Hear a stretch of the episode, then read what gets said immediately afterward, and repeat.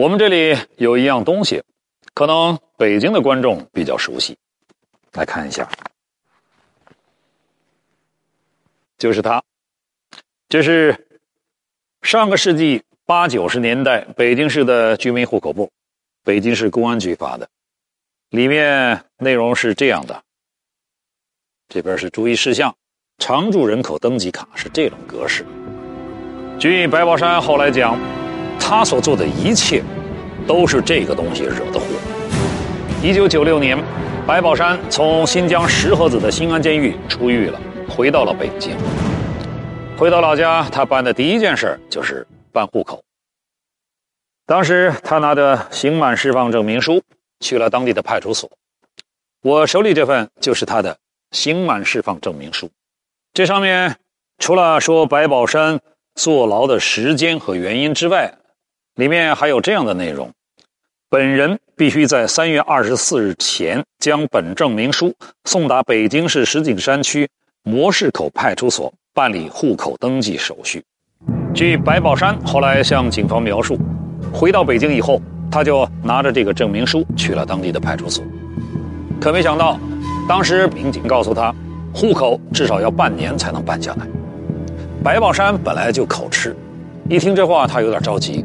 他就问：“为为为为为什么？”这民警听他这么说话呢，就有点不耐烦了，就说：“你要是这样讲话的话，那就得等两年。”这一来他就急了，所以后来他对审讯他的警察说：“当时他就下了决心，要抢一把枪，把那个办户口的民警打死。”但是，白宝山行凶杀人的想法，真的就是从那个时候才开始的吗？一封家信暴露白宝山最初的犯罪动机。这封信对白宝山触动很大。一个孤僻的少年为何会成为后来的杀人狂魔？白宝山多重人格的背后，是否还有一丝未泯灭的人性？人是有感情的，我不会杀你。档案继续揭秘。我们再来回顾一下白宝山的犯罪经历。早在1983年，白宝山就因为盗窃罪被北京市石景山法院判处四年有期徒刑。两年以后，没想到一个同犯揭发他，说他不仅盗窃，而且曾经拦路抢劫。结果案子发回去重新审理，白宝山结果被加刑十年。也就是在这个时候，他的妻子带着一对龙凤胎儿女离开了他。这件事对他的心理产生了很大的影响。白宝山系列抢劫杀人案告破之后，警方对他曾经服刑的新疆石河子新安监狱进行了调查，结果发现他在监狱里结识了一位枪械高手，叫李清亮。在监狱里，白宝山经常向他讨教枪械知识，并且也研究一些犯罪知识。据李清亮说。白宝山在监狱里就曾经说过，出去以后要弄枪，并且他也说，如果自己出去了，会去怎么弄枪，怎么作案。他把这些想法都告诉了李清亮。白宝山被捕以后，李清亮仍然还在监狱里服刑，他并不知道白宝山已经在外面犯下了滔天大罪。后来，李清亮把白宝山犯罪设想告诉了警方，警方听了以后才惊讶地发现，那些细节。和白宝山后来做下的案子几乎一模一样，由此可见，所谓户口问题，不过是白宝山为自己犯罪找的一个借口罢了。那么，白宝山真正的犯罪动机究竟是什么呢？我们这里有一封书信，来看看，也许这里边可以给我们答案。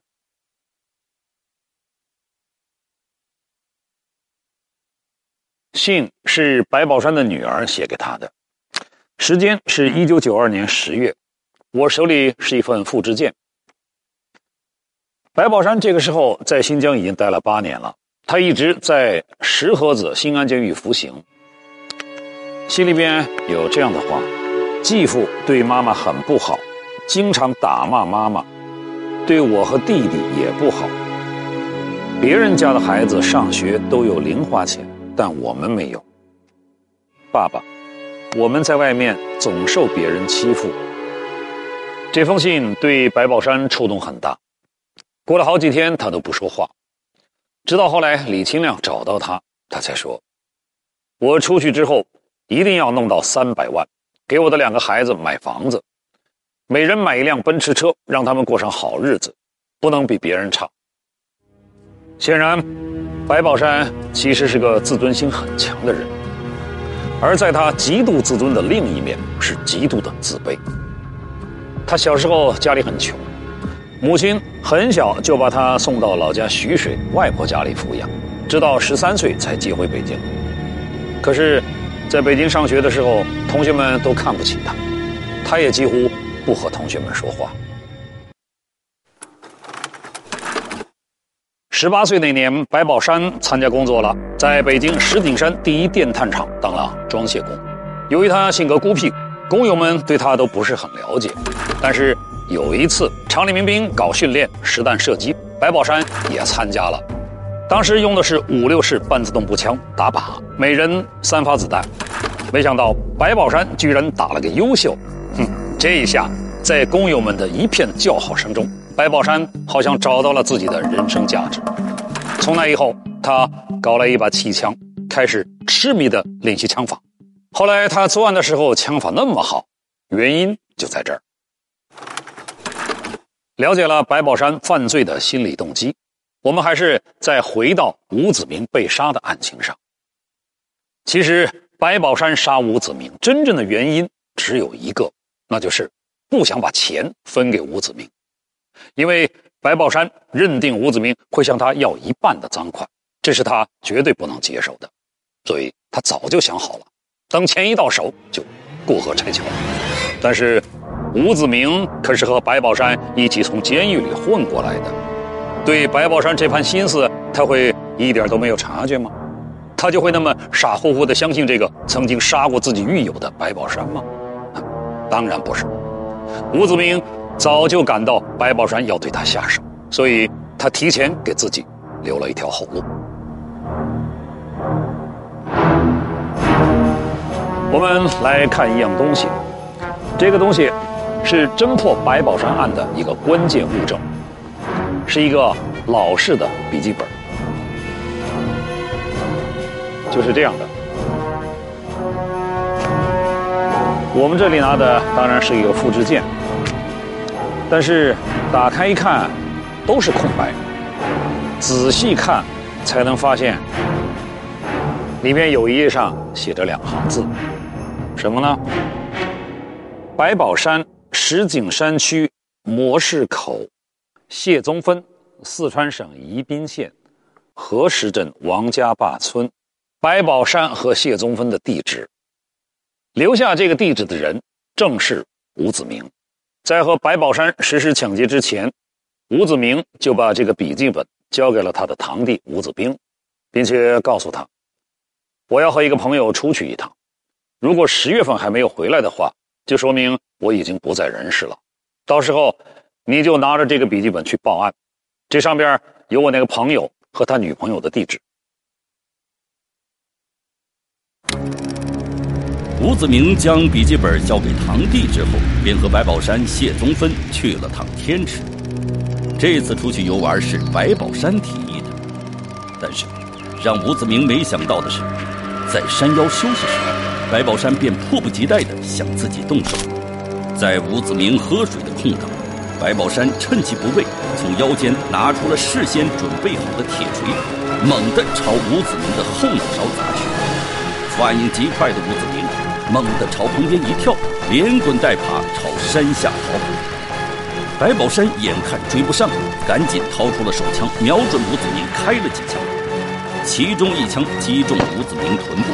一枪从背后击穿了吴子明的心脏。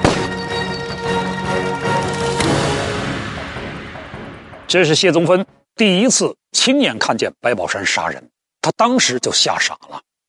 接着，他又看见白宝山在往五四手枪里装子弹，他吓坏了，胆战心惊的问：“你，你不会把我也杀了吧？”白宝山说：“我不会杀你。”他继续把子弹装好，然后站起来说：“人是有感情的，我不会杀你。谢宗芬信没信，我们不知道。但谢宗芬不知道的是，早在一年前，白宝山就在北京石景山的一处树林里，替他刨了一个坑，准备埋尸体用。白宝山杀了吴子明之后，让谢宗芬把吴子明的行李和铁锤埋了起来，自己呢从口袋里掏出一瓶汽油，倒在了吴子明的身上，然后用打火机点着了。做完这一切之后，第二天，他带着谢宗芬。把那一百四十万赃款取了出来，然后踏上了去北京的火车。回到北京，白宝山有了一个很大的转变。以前每次做完案，他都把枪和赃款埋起来，让自己显得干干净净的。这一次不一样，他把手枪和赃款都藏在了自己住处的抽屉里面。这张照片就是事后警方搜查白宝山住处时拍下的。我们可以看得见，那些赃款多的连他的床都快堆不下了。请注意，这张照片的拍摄时间是一九九七年九月六号，而白宝山回到北京的时间是当年八月三十一号，前后不过一个星期。那么，警方是如何在这么短的时间内锁定白宝山，并且把这样一个手里有枪的杀人狂一举擒获的呢？北京乌鲁木齐两地警方携手合作，白宝山的罪恶之路如何走到终点？就在白宝山要拉开抽屉的时候，一个意外出现了。是束手就擒还是负隅顽抗？最终，白宝山将为自己的行为付出怎样的代价？这个结果对他来说，迟早是要到来。咱们继续揭秘。一九九七年八月三十一号。白宝山和谢宗芬走出了北京火车站。就在那一天，被他杀害的同伴吴子明的尸体被警方发现了。从那具已经开始腐烂的尸体上，警方嗅到了白宝山的踪影。当天下午，白宝山回到了北京他母亲的家里，位置在石景山的模式口。他把手枪和钱藏好以后，洗了个澡，换上了干净的衣服。骑上自行车到外边兜了一圈，可见白宝山当天心情非常的好。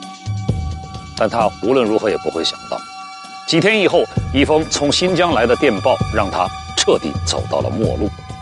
我们来看看这封电报都写了什么。电报是发给北京市公安局的，我手里拿的是一个复制件，上面有这样的内容。北京市公安局二处经我局调查，发现北京调犯白宝山已刑满释放，曾在1997年7到8月间在我市出现。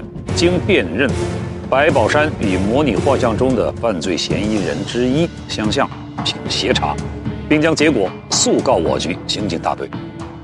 下面还有白宝山的个人信息以及他在北京的家庭住址。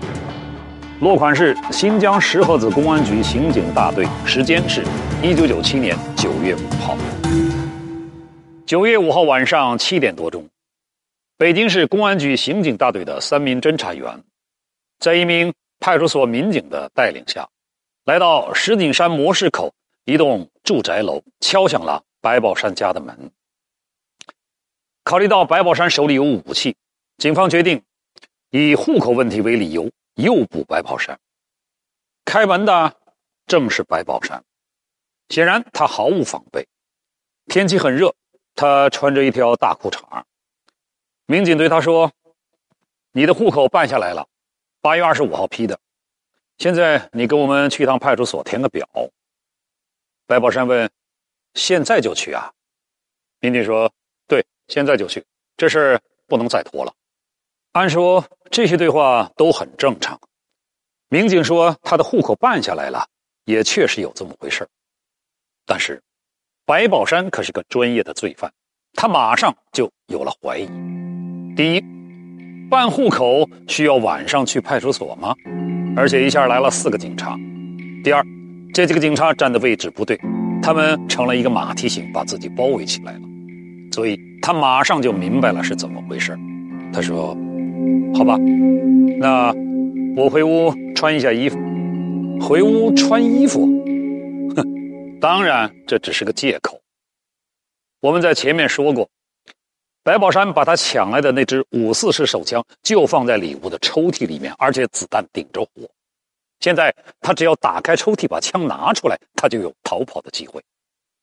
可是，就在白宝山要拉开抽屉的时候，一个意外出现了。他母亲走了进来，看到母亲走进来，他刚要拉开抽屉的手停住了。也就是在这一刹那，他改变主意了。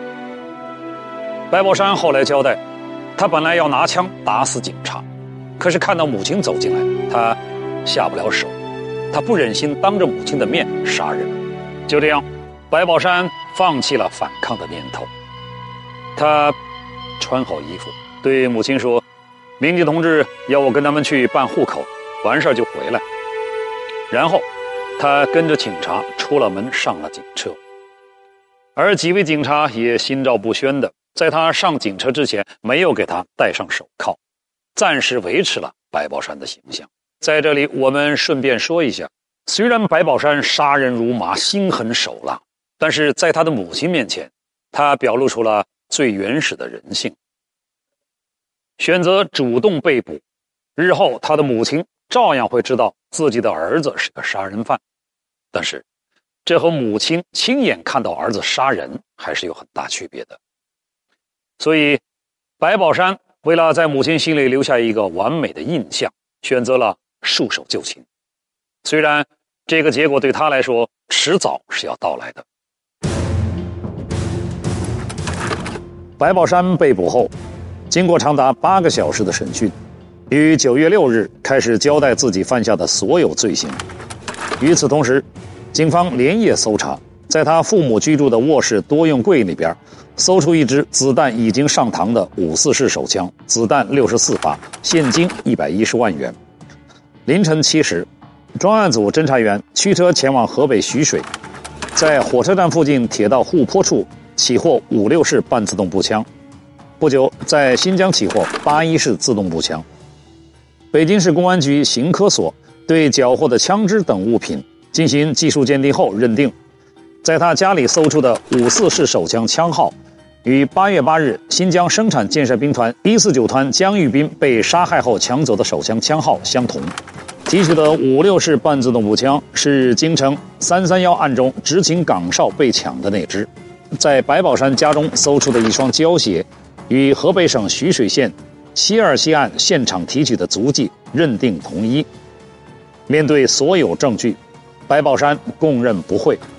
同一天，谢宗芬在四川老家被捕归案，至此，白宝山系列持枪杀人案彻底告破。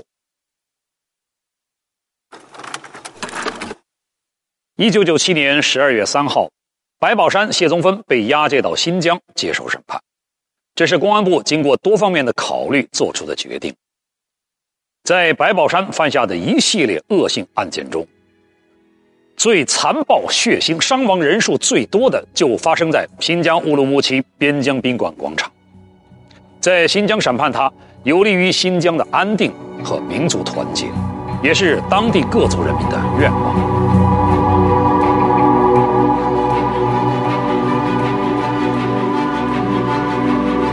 一九九八年三月三日，乌鲁木齐市中级人民法院以故意杀人罪、抢劫枪支罪、抢劫公民财产罪，判处白宝山死刑，剥夺政治权利终生，判处同犯谢宗芬有期徒刑十二年。一九九八年四月，一声清脆的枪声结束了白宝山罪恶的一生。